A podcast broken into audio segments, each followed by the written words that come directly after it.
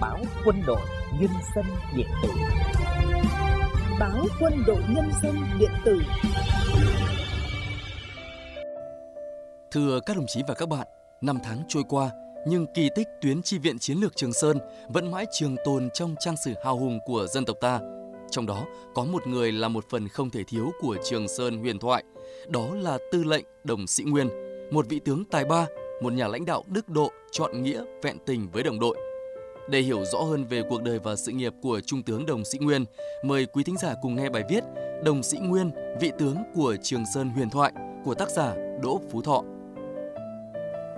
Theo cuốn sách Lịch sử Bộ đội Trường Sơn, Đường Hồ Chí Minh, đầu năm 1967, đồng chí Đồng Sĩ Nguyên được bổ nhiệm tư lệnh Đoàn 559 Bộ đội Trường Sơn.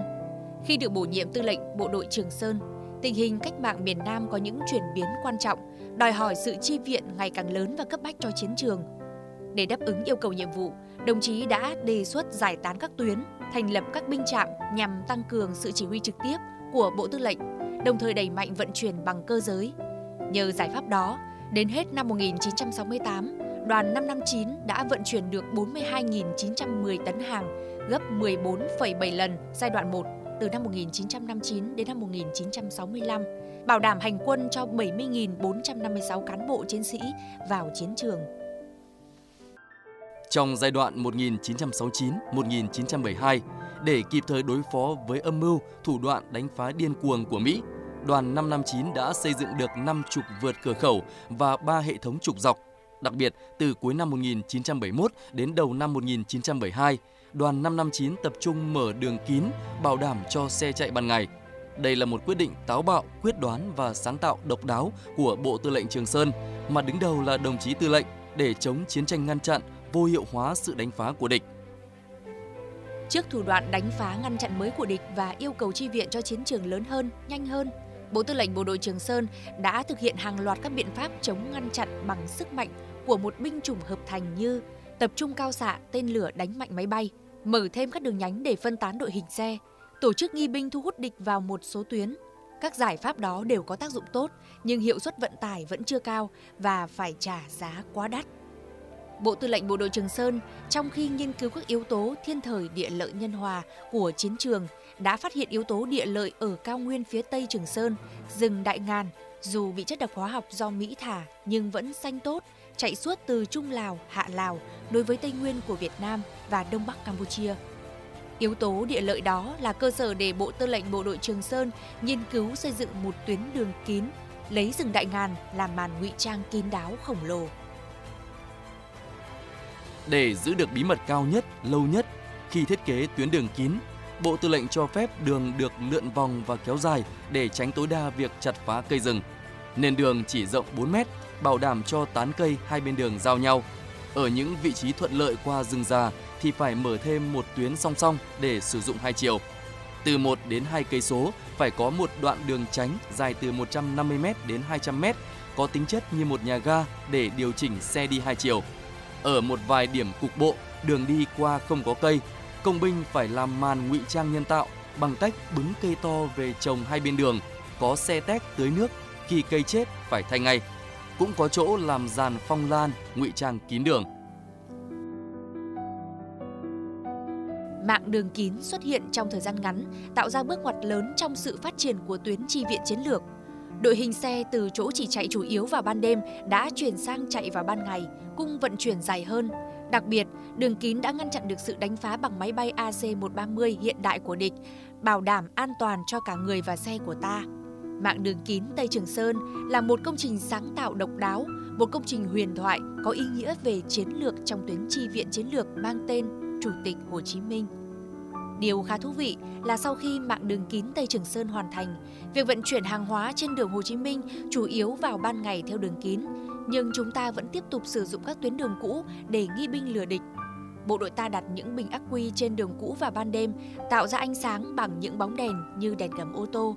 Thế là các thiết bị điện tử hiện đại của địch cứ tưởng đó là đoàn xe thật, gọi máy bay đến bắn phá.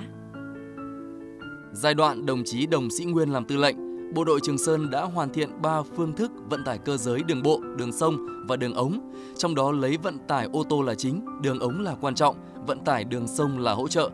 Chỉ trong hơn 2 năm 1973-1975, Bộ đội Trường Sơn đã vận chuyển binh lực, hỏa lực, vũ khí kỹ thuật, bảo đảm hành quân tăng gấp 318 lần so với giai đoạn 1959-1964 và đưa đến các chiến trường trước 3 tháng. Trong giai đoạn này, Bộ đội Trường Sơn còn tham gia nhiều chiến dịch lớn như chiến dịch Tây Nguyên, góp phần hết sức quan trọng giải phóng Tây Nguyên. Đặc biệt, trong cuộc tổng tiến công và nổi dậy xuân 1975, đỉnh cao là chiến dịch Hồ Chí Minh lịch sử, Bộ đội Trường Sơn đã huy động hơn 2.000 xe ô tô của 2 sư đoàn làm nhiệm vụ cơ động khẩn cấp 3 quân đoàn 1, 2, 3 và 90 đoàn binh khí kỹ thuật vào tham gia các chiến dịch, vận chuyển 61.000 tấn đạn cho chiến dịch, bắc lại hàng trăm cây cầu, bảo đảm giao thông trên tuyến quốc lộ 1A từ Quảng Trị vào Đồng Nai, tổ chức nhiều điểm cấp phát xăng dầu, bảo đảm cho các phương tiện cơ động tham gia chiến dịch. Chiến công của Bộ đội Trường Sơn là vô cùng to lớn, có ý nghĩa đặc biệt quan trọng trong sự nghiệp kháng chiến chống Mỹ cứu nước của nhân dân ta, góp phần giải phóng hoàn toàn miền Nam, thống nhất đất nước. Trên cương vị tư lệnh Bộ đội Trường Sơn, từ đầu năm 1967 đến ngày 30 tháng 4 năm 1975, đồng chí Đồng Sĩ Nguyên đã cùng tập thể Đảng ủy, Bộ Tư lệnh Bộ đội Trường Sơn lãnh đạo chỉ đạo các đơn vị phối hợp chặt chẽ với các lực lượng hoàn thành xuất sắc 5 nhiệm vụ chiến lược do Bộ Chính trị, Quân ủy Trung ương, Bộ Quốc phòng giao, có ý nghĩa chiến lược rút ngắn thời gian giải phóng hoàn toàn miền Nam, thống nhất đất nước.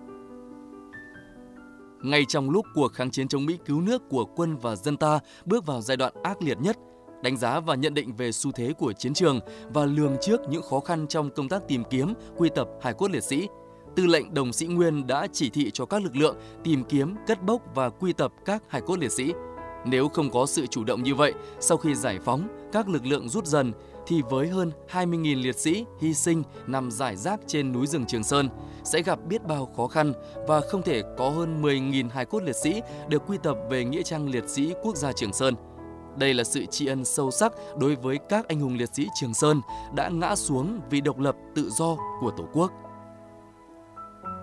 Để chọn tình chọn nghĩa với đồng chí đồng đội đã hy sinh, đầu năm 1974, Trung tướng Đồng Sĩ Nguyên và Bộ Tư lệnh Trường Sơn đã quyết định xây dựng nghĩa trang liệt sĩ quốc gia Trường Sơn tại khu đồi Bến Tắt, nằm ở chân phía đông dãy Trường Sơn, cạnh trục đường Hồ Chí Minh Đông Trường Sơn.